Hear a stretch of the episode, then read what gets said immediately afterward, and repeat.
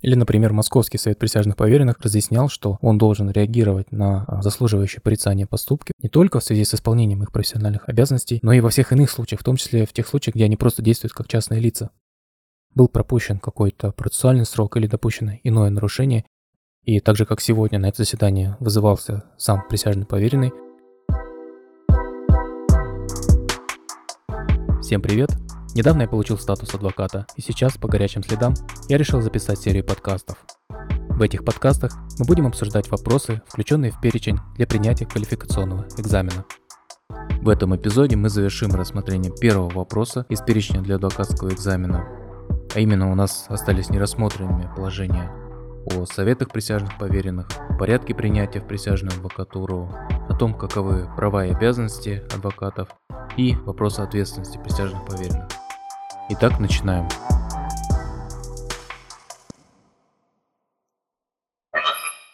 подвопрос – Советы присяжных поверенных. Непосредственно запуск системы, а, а именно создание Совета присяжных поверенных, состоялся в 1866 году, когда состоялись первые собрания присяжных поверенных сначала в Санкт-Петербурге, потом в Москве, и были созданы советы. Как я уже упоминал, советы создавались в тех округах, которые, в которых насчитывалось более 20 присяжных поверенных и, соответственно, они учреждали такой совет в количестве от 5 до 15 человек. После этого в 1974 году совет был образован в Харьков, и далее уже создание новых советов было приостановлено, вплоть до 1904 года, когда такой же совет был образован в Новочеркасске, и далее они образовывались уже в Саратове, Одессе, Казани, Иркутске и так далее. Соответственно, корпоративными органами присяжных поверенных или органами самоуправления были тот самый совет и общее собрание присяжных поверенных. На общих собраниях рассматривались, в принципе, вопросы, похожие на те, что сегодня рассматриваются на собраниях или конференциях адвокатов.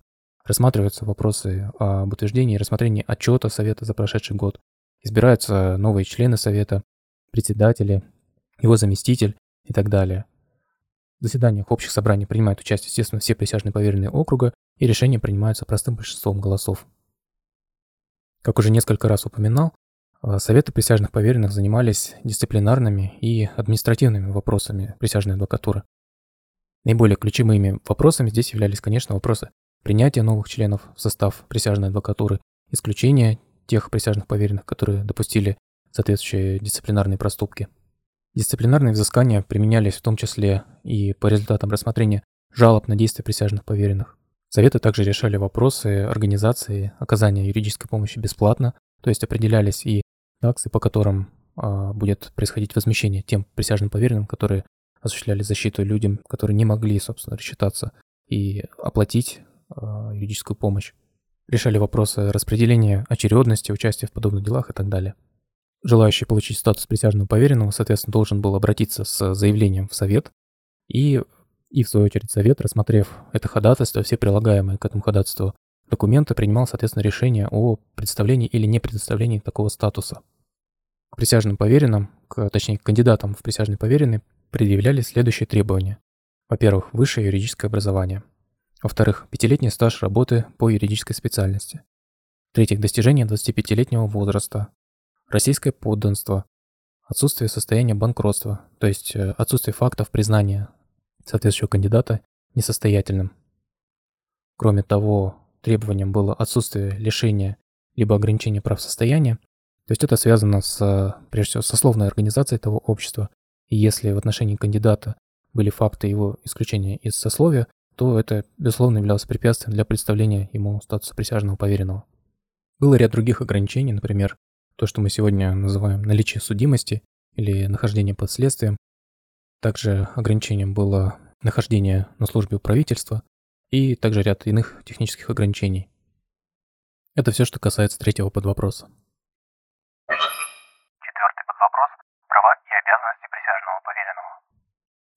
Нужно сказать, что присяжные поверенные могли браться только за те дела, которые подлежали рассмотрению в судах соответствующего округа, которому они были приписаны. В остальном, по большому счету, никаких ограничений не было, то есть присяжный поверенный мог браться как за гражданские дела, например, а, и участвовал в них на основе доверенности, либо объявления самого доверителя об этом. Также он мог участвовать в гражданских делах и по назначению, в частности, Совета присяжных поверенных. Что касается уголовных дел, то здесь также была возможность участия в уголовных делах на основании соглашения с доверителем, либо, что называется, по назначению. В данном случае назначение осуществлял председатель судебного места. Доверители, как и сегодня, могли иметь в своем деле как одного присяжного поверенного, так и несколько защитников. Размер вознаграждения по общему правилу определялся соглашением сторон, но в тех случаях, где соглашения не было, то размер определялся по таксе, которая утверждалась Министерством юстиции. На основании этой таксы также происходило и установление размера при случаях взыскания судебных расходов. Если говорить об обязанностях присяжных поверенных обобщенно, то можно сказать, что присяжный поверенный был обязан действовать в интересах своего доверителя, то есть защищать его, при этом выполнять эту обязанность добросовестно и разумно.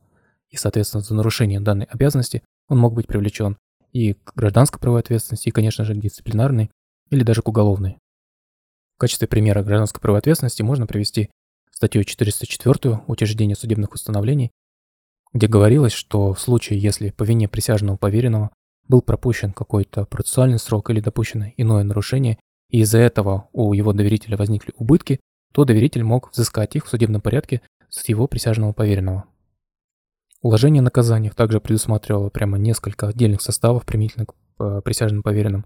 Например, за умышленные действия, которые причинили вред доверителям, присяжные поверенные также могли быть привлечены к уголовной ответственности, в частности, за злонамеренное превышение полномочий, за вступление в сговор с другими участниками процесса, за злонамеренную передачу каких-либо документов или сведений процессуальному оппоненту, за уничтожение доказательств, за растрату имущества доверителей и так далее. И также присяжный поверенный, конечно, мог быть привлечен к дисциплинарной ответственности. И в целом здесь наиболее интересна для нас дисциплинарная практика советов присяжных поверенных. Например, Санкт-Петербургский совет присяжных поверенных в 1974 году сформулировал такое правило, что присяжным поверенным было запрещено совершать действия, направленные на обход закона, а именно говорилось, что такой поверенный не должен нарушать или обходить требования закона для того, чтобы извлечь из этого какую-то выгоду как для себя, так и для третьего лица, либо для того, чтобы избежать материальных потерь.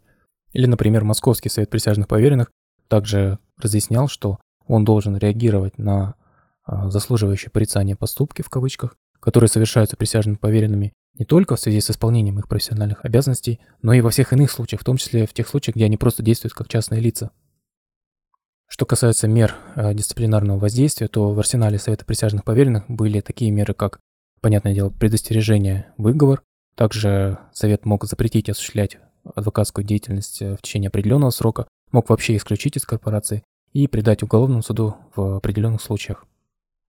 К примеру, если присяжный поверенный дважды получал запрет на осуществление адвокатской деятельности, то за этим уже следовало полное исключение из корпорации, то есть запрет на осуществление этой деятельности. При этом запрет уже распространялся на территорию всей Российской империи.